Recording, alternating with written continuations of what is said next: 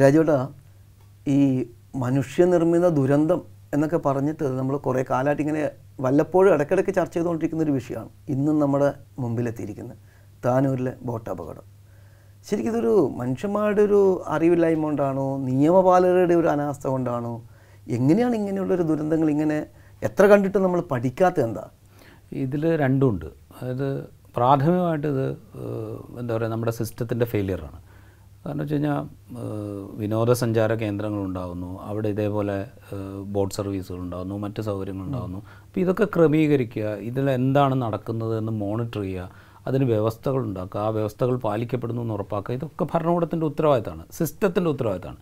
ഈ ഉത്തരവാദിത്തം ഒരു തരത്തിലും ഒരു ഒരു അണു വിട പോലും പാലിക്കപ്പെടാത്തതിന്റെ പ്രശ്നമാണ് ഇപ്പോൾ ഇരുപത്തിരണ്ട് ജീവനോടെ പുലിയാനുള്ള കാരണം. കാരണം വെച്ച് കഴിഞ്ഞാൽ അവിടെ ബോട്ട് സർവീസ് തുടങ്ങുന്നു ബോട്ട് സർവീസ് തുടങ്ങുമ്പോൾ ഈ ബോട്ട് എങ്ങനെയാണ് ഉണ്ടാക്കിയത്? ഇത് ഇവിടെ സർവീസ് നടത്താൻ ഉപയോ യോ- യോജിക്കുന്നതാണോ? ഇത്രയും പേരെ എത്ര പേരെ അതിന് ഉൾക്കൊള്ളാൻ കഴിയും? അവിടെ ഉണ്ടാകുന്ന പ്രയ എന്താ പറയുക അപകടങ്ങൾ. ഉണ്ടാകുന്ന സാധ്യത. ഇതൊക്കെ പരിശോധിച്ച് വേണ്ട ക്രമീകരണങ്ങൾ ഏർപ്പെടുത്തുക എന്നുള്ള ഉത്തരവാദിത്തം ഭരണകൂടത്തിന്റെയും ഭരണകൂടത്തിന്റെ തുടർച്ചയായിട്ടുള്ള സംവിധാനങ്ങളുടെയാണ്. ഇതൊന്നും അവിടെ പാലിക്കപ്പെട്ടില്ല എന്നാണ് നമ്മൾ മനസ്സിലാക്കുന്നത്. കാരണം വെച്ചാൽ അതിൽ ഇപ്പോൾ ഈ അപകടം നടന്നതിന് ശേഷം രണ്ട് മൂന്ന് പേര് സംസാരിക്കുന്നത് നമ്മളുടെ മുമ്പിലുണ്ട്.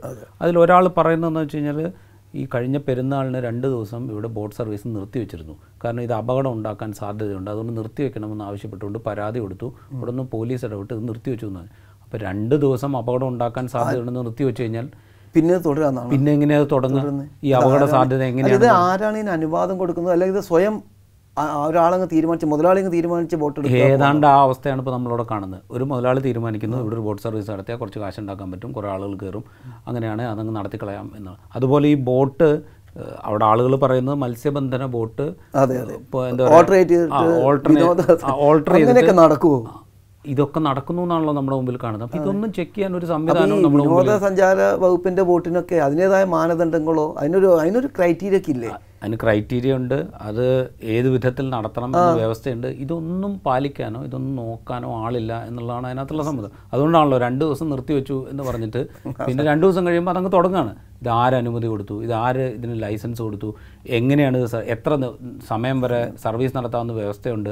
ആ അത് കഴിഞ്ഞ് സർവീസ് നടത്തുന്നുണ്ടോ എന്ന് പരിശോധിക്കാൻ സംവിധാനമുണ്ട്. ഇങ്ങനെ ഒരു സംവിധാനം അവിടെ ഒരു മാനദണ്ഡവും പാലിച്ചിട്ടില്ല. ഒരു മാനദണ്ഡവും ഇല്ല ഒരു സംവിധാനവും ഇല്ല ഒരു നിരീക്ഷണവും ഇല്ല ഇത് അന്ന് എന്താ തട്ടേക്കാട് ദുരന്തം ഉണ്ടായപ്പോൾ നമ്മൾ വളരെയധികം ചർച്ച ചെയ്തൊരു വിഷയമായിരുന്നു. തട്ടേക്കാട് കഴിഞ്ഞു തേക്കടി കഴിഞ്ഞു എന്നിട്ടും ഇന്നും ആവർത്തിക്കുന്നുണ്ടെങ്കിൽ അവിടെയപ്പോൾ തികഞ്ഞൊരു അനാസ്ഥ അധികൃതരുടെ അധികൃതരുടെ ഭാഗത്തുനിന്ന് മാത്രമല്ല അധികൃതരുടെ ഭാഗത്ത് നിന്ന് തികഞ്ഞ അനാസ്ഥയുണ്ട്. ഒരു സംശയമില്ല കാര്യത്തിൽ അത് ഞാൻ പറഞ്ഞല്ലോ. അതായത് ഈ- ഈ സർവീസ് എങ്ങനെ നടത്തണം എന്ത് നടത്തണം ആര് നിരീക്ഷിക്കും ആരാണ് ഇത് ചെക്ക് ചെയ്യുക ഈ ബോട്ടിന്റെ സർവീസ് നടത്താൻ യോജ്യമാണോ യോഗ്യമാണോ അല്ലേ? ഇതൊക്കെ പരിശോധിക്കപ്പെടണമല്ലോ. ഇതൊന്നും ഒരു വ്യവസ്ഥയും അവിടെ ഇല്ല. അറ്റ്ലീസ്റ്റ് ഡ്രൈവർ എങ്ങനെയുള്ള ആളാണെന്ന് പോലും നമുക്കറിയില്ല. ഇല്ല അങ്ങനെയുള്ള ഒരു ഒരു കാര്യവും നമുക്കറിയില്ല. അപ്പോൾ ഇത് ഒരു എന്താ പറയുക തികഞ്ഞ അനാസ്ഥയുടെ ബാക്കിയാണ് ഈ ഇരുപത്തിരണ്ട് മനുഷ്യന്റെ മനുഷ്യരുടെ ജീവൻ പൊലിഞ്ഞത് എന്നുള്ള കാര്യത്തിൽ ഒരു തർക്കമില്ല അത് മാത്രമല്ല ഇതിനകത്ത് ഇപ്പോൾ രണ്ട് ദിവസം സർവീസ് നിർത്തിവെക്കണം എന്ന് തീരുമാനിക്കുന്നു. അത് കഴിഞ്ഞ് സർവീസ് പുനരാരംഭിക്കാൻ തീരുമാനിക്കുമ്പോൾ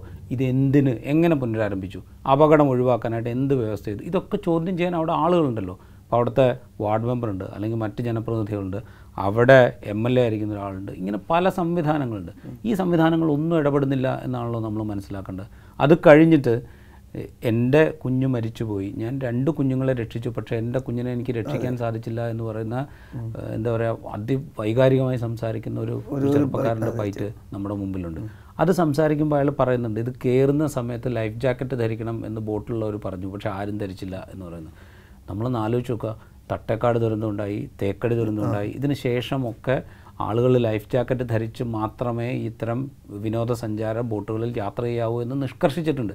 അത് ഉറപ്പാക്കേണ്ട ഉത്തരവാദിത്തം ആ ബോട്ടിലെ ജീവനക്കാരുടേതാണ് അവരത് ഉറപ്പാക്കുന്നില്ല അവരത് പറഞ്ഞിട്ട് അനുസരിക്കാൻ നമ്മൾ തയ്യാറാകുന്നില്ല. അപ്പോൾ ഇതെന്ന് വെച്ചാൽ ഭരണകൂടത്തിന് ഉത്തരവാദിത്തമുണ്ട് സംവിധാനങ്ങൾക്ക് ഉത്തരവാദിത്തമുണ്ട് അവരുടേതാണ് വലിയ ഉത്തരവാദിത്തം പക്ഷേ അതിൽ കയറുന്ന ആളുകൾക്കും കുറേ ഉത്തരവാദിത്തമുണ്ട് അല്ല ഇതിന്റെ മുന്നിൽ ഇതിന്റെ മുന്നിൽ രണ്ട് ദിവസം മുന്നേ ഉള്ള അങ്ങാറ്റ ഒരു വിഷ്വലിൽ ആരോ പറയുന്നുണ്ട് ആ ബോട്ട് ചെരിയുന്നുണ്ട്. ചെരിഞ്ഞിട്ടാണ് പോകുന്നതെന്നൊക്കെ കരയെന്ന് വിളിച്ച് പറയുന്ന ഓഡിയോകൾ ഇങ്ങനെ പറഞ്ഞു വീഡിയോ ഇവരെടുക്കുന്നത്. അത് ആ ബോട്ടിന്റെ ആണോ എന്ന് നമുക്കറിയില്ല പക്ഷേ എങ്കിൽ പോലും ഈ ഇതേ ബോട്ടിന്റെ കാര്യത്തിൽ അവിടെ ചുറ്റ് ഈ അപകടത്തിന് ശേഷം നിരന്തരം സംസാരിക്കുന്ന ആളുകൾ മുഴുവൻ പറയുന്നുണ്ട് ഈ ബോട്ട് യാത്ര ചെയ്യുന്ന കാണുമ്പോൾ ഇത് എപ്പോഴും പേടിയാവുന്നുണ്ട് ഇത് എപ്പോഴാണ് അപകടം ഉണ്ടാക്കുന്നതെന്ന് അറിയില്ല. ഇതൊക്കെ നമ്മുടെ കൺമുമ്പിൽ നടക്കുകയാണ് പക്ഷെ നമുക്ക് ഇതിനകത്ത് ഇടപെടാൻ സാധിക്കുന്നില്ല. അതിന്റെ വൈരുദ്ധ്യം എന്താ വെച്ചാൽ ബോട്ട് മുതലാളിക്ക് അവരുടെ സർവീസിന് വേണ്ടി അവിടെ മണ്ണ് പോലും മണ്ണ് പോലും ആഴം കൂട്ടിയിരിക്കുന്നു എന്നൊക്കെ പറയുന്നത്? ഇതൊക്കെ നമ്മുടെ നാട്ടിൽ നടക്കുകയാണ് പക്ഷെ ഇതൊക്കെ കണ്ടതിന് ശേഷവും ഞാൻ പറയുന്നത് ചെയ്ത് നമ്മളടക്കമുള്ള ആളുകളുടെ നമ്മളടക്കമുള്ള ആളുകൾ ഇതിൽ ഉത്തരവാദികളാണ്. ഉത്തരവാദി. എന്നുവെച്ചാൽ ഇങ്ങനെ അപകടം ഉണ്ടാകാൻ സാധ്യതയുണ്ട് എന്നുള്ളത് നമ്മുടെ കൺമുമ്പിൽ കാണുമ്പോൾ പോലും നമ്മൾ പരാതിപ്പെടുന്നുണ്ടാവാം. പക്ഷേ ഇങ്ങനെ ഒരു അപകടം ഒഴിവാക്കാൻ പാകത്തിലേക്ക് ഇടപെടാൻ നമുക്ക് സാധിക്കുന്നില്ല എന്നുള്ളത് നമ്മളടക്കമുള്ള ആളുകളുടെ ഉത്തരവാദിത്വം ഞാനൊരു ഇപ്പോൾ രാവിലെ ഇത് സംസാരിക്കുമ്പോൾ എനിക്ക് ഏറ്റവും കൂടുതൽ സംശയം തോന്നുന്നത് വെച്ച് കഴിഞ്ഞാൽ ഈ പ്രദേശത്തൊക്കെ നമ്മുടെ എത്ര മാധ്യമങ്ങളാണ് നമ്മുടെ സൊസൈറ്റിയിലുള്ളത്. ഇവരുടെ ഒക്കെ പ്രാദേശിക ലേഖകരായിട്ടുള്ള ആളുകളൊക്കെ അവിടെ ഉണ്ടായിട്ടുണ്ടാവും. അവരുടെ ഒക്കെ കൺമുമ്പിൽ ഇത് നടക്കുകയാണ് പക്ഷേ ഇത് ഇങ്ങനെയാണ് നടക്കുന്നത് എന്ന് റിപ്പോർട്ട് ചെയ്യാനോ തിരുത്താനോ നമ്മളടക്കമുള്ള ആളുകൾക്ക് സാധിച്ചില്ല. അതാണ് ഞാൻ പറഞ്ഞത് നമ്മളടക്കമുള്ള ആളുകളുടെ ഉത്തരവാദിത്തമാണ്. ഈ മനുഷ്യജീവന് ഈ പൊലിഞ്ഞ മനുഷ്യജീവന് നമ്മളടക്കമുള്ള ആളുകൾ ഉത്തരവാദികളാണ് എന്ന് പറയുന്നത് അതുകൊണ്ടാണ്. പക്ഷേ ഈ മുരളി കൂടിയെ പോലുള്ള ആൾക്കാർ ഒരു പ്രവചനം പോലെ നടത്തിയിട്ടുണ്ടായിരുന്നു. ഒരു പത്താൾ കൂടുതൽ വോട്ട് ഏത് സമയം മുങ്ങാം എന്നുള്ളൊരു ഒരു തോന്നലുണ്ട് സമൂഹത്തിൽ. അതിലും മുരളി പറയുന്ന മുരളിതുമാരോട് പറയുന്ന ഒരു കാര്യമുണ്ട്. കാരണം വെച്ചാൽ എത്ര ഹൗസ് ബോട്ട് ഉണ്ട് കേരളത്തിൽ സർവീസ് ഉണ്ട് ആർക്കും അറിയില്ല. അത് ചോദിച്ചു കഴിഞ്ഞാൽ ആ എന്നായിരിക്കും ഇതിൽ കയറി ആളുടെ എണ്ണം പോലും ഇല്ല. ഇല്ല, മുപ്പത് മുതൽ അമ്പത് വരെ അല്ലെ നാല്പത്തഞ്ച് വരെ നാല്പത് വരെ എന്നൊക്കെയാ പറയുന്നത്. ആർക്കും അറിയില്ല. അവിടെ കയറിയ ആളുകൾ എത്ര എത്ര പേർക്ക് കയറാം ഒരു വ്യവസ്ഥയില്ല. അപ്പോൾ എന്താ വെച്ചാൽ ഇത് നമ്മൾ അപകടം ഇങ്ങനെ ക്ഷണിച്ചു വരുത്താണ് ചെയ്യുക. അങ്ങനെ ക്ഷണിച്ചു വരുത്താൻ പാകത്തിൽ നമ്മുടെ സംവിധാനം അതായത് ഇപ്പോൾ നമ്മളൊന്ന് ആലോചിച്ച് നോക്കുക. ഈ ബോട്ട് എങ്ങനെ സർവീസ് നടത്തിയിട്ടുണ്ടാവും? അവൻ ആർക്കൊക്കെ പൈസ കൊടുത്തിട്ടുണ്ടാവും? അവിടുത്തെ ലോക്കലായിട്ടുള്ള എല്ലാ സംവിധാനങ്ങളുടെയും എല്ലാ സംവിധാനങ്ങളുടെയും ഏഹ്, എന്താ പറയുക പിന്തുണ അയാൾക്കുണ്ട്. ആ പിന്തുണ കിട്ടണമെങ്കിൽ ഈ ലൈസൻസ് ഇല്ലാതെ അതൊരു മൗനാനുവാദം കൂടിയായിരിക്കും മൗനാനുവാദം. അനുവാദം ഉണ്ടാവില്ല. എന്നാൽ പിന്നെ അപകടം വരുമ്പോൾ ഞാനില്ല കൈയൊഴിയും എന്നുള്ള നിലയിലായിരിക്കും. ഒരു പല്ലവിയാണ്. ആ പല്ലവിക്ക് ആ പല്ലവി ഉണ്ടാവണമെങ്കിൽ എന്ത് സംഭവിക്കണം? അവിടുത്തെ അധികൃതർക്ക് മുഴുവൻ വേണ്ട രീതിയിൽ ഇയാൾ കണ്ടിട്ടുണ്ടാവണം. അപ്പോൾ ഇതിനൊക്കെ ഒത്താശ ചെയ്യുന്ന ഒരു സംവിധാനമായിട്ട് നമ്മളുടെ ഭരണ സംവിധാനത്തിന്റെ തുടർച്ച അവിടെ നിൽക്കുകയാണ് അതിന്റെ ബാക്കിയാണ്. അപ്പോൾ ഈ ഈ ഈ ഇരുപത്തിരണ്ട് ജീവനുകൾക്ക് ഉത്തരവാദികൾ ഒരുപാട് പേരുണ്ട്.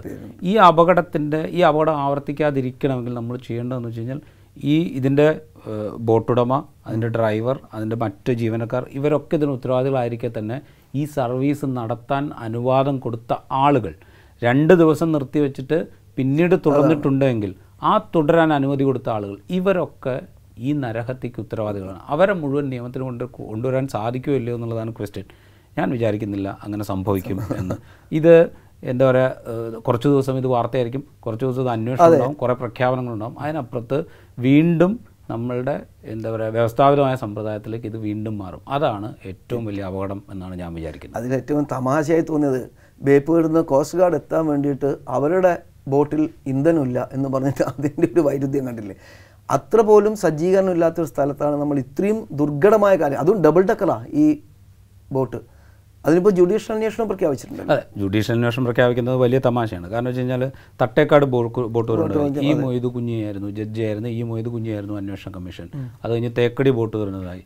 ജസ്റ്റിസ് പരീത് കുഞ്ഞായിരുന്നു അന്ന് അന്വേഷണ കമ്മീഷൻ ഇവർ രണ്ടുപേരും റിപ്പോർട്ട് കൊടുത്തു. ഒരാൾ മുഖ്യ അന്ന് മുഖ്യമന്ത്രിയായിരുന്ന ഉമ്മൻചാണ്ടിക്കാണ് റിപ്പോർട്ട് കൊടുത്ത് ഒരാൾ പിന്നീട് മുഖ്യമന്ത്രിയായ വി എസ് അച്യുതാനന്ദന് ആണ് അല്ല ആദ്യം മുഖ്യമന്ത്രിയായിരുന്ന വി എസ് അച്യുതാനന്ദനും പിന്നീട് മുഖ്യമന്ത്രിയായ ഉമ്മൻചാണ്ടിക്കുമാണ് ജുഡീഷ്യൽ അന്വേഷണ കമ്മീഷൻ റിപ്പോർട്ട്. ഈ കമ്മീഷനുകളുടെ റിപ്പോർട്ടുകളുടെ അടിസ്ഥാനത്തിൽ എന്താ പറയുക കയറ്റാവുന്ന ആളുകളുടെ എണ്ണം നിജപ്പെടുത്തും എല്ലാവർക്കും ലൈഫ് ബോട്ട് നിർബന്ധമാക്കും ബോട്ടുകളുടെ ഡ്രൈവർമാരുടെ പരിചയസമ്പന്നത ഉറപ്പാക്കും മറ്റ് ക്രമീകരണങ്ങൾ ഒരുക്കും ഇങ്ങനെ എല്ലാ തീരുമാനങ്ങളും എടുത്തിട്ടുണ്ട് എല്ലാ പ്രഖ്യാപനങ്ങളും വന്നിട്ടുണ്ട്. ആ പ്രഖ്യാപനങ്ങൾക്കൊക്കെ ഒരുപാട് കാലത്ത് ആയുസായി. അതിനുശേഷമാണ് നമ്മൾ ഇരുപത്തിരണ്ട് ജീവനുകളെക്കുറിച്ച് സംസാരിക്കുന്നത്. അതായത് നമ്മളുടെ സിസ്റ്റത്തെ കറക്റ്റ് ചെയ്യാൻ നമ്മളുടെ ഭരണകൂടത്തിന് ഭരണകൂടത്തിന് നേതൃത്വം നൽകുന്ന രാഷ്ട്രീയ നേതാക്കൾക്ക് ഇച്ഛാശക്തി ഇല്ലാത്തതിന്റെ രക്തസാക്ഷികളാണ് ഈ ഇരുപത്തിരണ്ട് പേർ എന്ന് നമ്മൾ പറയേണ്ടി വരും. ആ ദുരവസ്ഥയിലാണ് നമ്മളിരിക്കുന്നത്. ഇപ്പോൾ ഒരു പ്രളയം വരുമ്പം കോറിയെ കുറ്റം പറയും പോലെയും അല്ലെ ഒരു ദുരന്തം വരുമ്പം ബോട്ടിൽ അല്ലെങ്കിൽ ആ ഇപ്പം ആലപ്പുഴയൊക്കെ നമുക്ക് എത്രയോ സർവീസ് ബോട്ടുകളും അല്ലെങ്കിൽ ഹൗസ് ബോട്ടുകളോ ഒക്കെ ഉണ്ട്. പക്ഷെ അവരുടെയൊക്കെ സേഫ്റ്റി മെഷർമെന്റ് ഇത് എങ്ങനെയാണ് നമ്മൾ ഈ സേഫ്റ്റി മനസ്സിലാക്കുക? ഒരു സാധാരണ ഒരു മനുഷ്യൻ ബോട്ട് കയറാൻ പോകുന്ന കുട്ടികളും ആളുകളും അല്ലെങ്കിൽ ഇപ്പോൾ വെക്കേഷനാണ് ഈ സമയത്ത് ഓടിച്ചാടി കയറും അവർ അപ്പോൾ പത്താളെ കയറ്റേണ്ടടുത്ത് ഇരുപതാൾ അന്നാ വന്നോട്ടെ എന്ന് പറഞ്ഞിട്ട് അങ്ങനെ ഒരു ലാഘവ ബുദ്ധി എങ്ങനെയാണ് ഇവർക്ക് ഉണ്ടാകുന്നത് ഈ ലാഘവ ബുദ്ധിയുടെ പ്രശ്നം ഇത് തന്നെയാണ്. കാരണം വെച്ച് കഴിഞ്ഞാൽ ഒരു പരിശോധന ഉണ്ടാവില്ല എന്നുള്ള ഉറപ്പ്. പൈസയുടെ നമ്മൾ എന്ത് ചെയ്താലും- നമ്മൾ എന്ത് ചെയ്താലും ഒരു കുഴപ്പം ഉണ്ടാവില്ല എന്ന് ഈ പറയുന്ന സർവീസുകൾ നടത്തുന്ന ആളുകൾക്ക് ഉണ്ടാകുന്ന ഉറപ്പ്. ഈ ഉറപ്പ് എന്ന് പറഞ്ഞു കഴിഞ്ഞാൽ എന്ത് ഇഷ്യൂ ഉണ്ടായാലും അത് കുറച്ച് കാലത്തേക്കേ ഉണ്ടാവുള്ളൂ. അത് കഴിഞ്ഞാൽ ഇത് തീർന്നോളും എന്ന് പറയുന്ന എന്നൊരു സിസ്റ്റം ആ സിസ്റ്റമാണ് ഈ പറയുന്ന അപകടങ്ങളിലേക്കൊക്കെ നയിക്കുന്നത് എന്നാണ് എനിക്ക് തോന്നുന്നത്.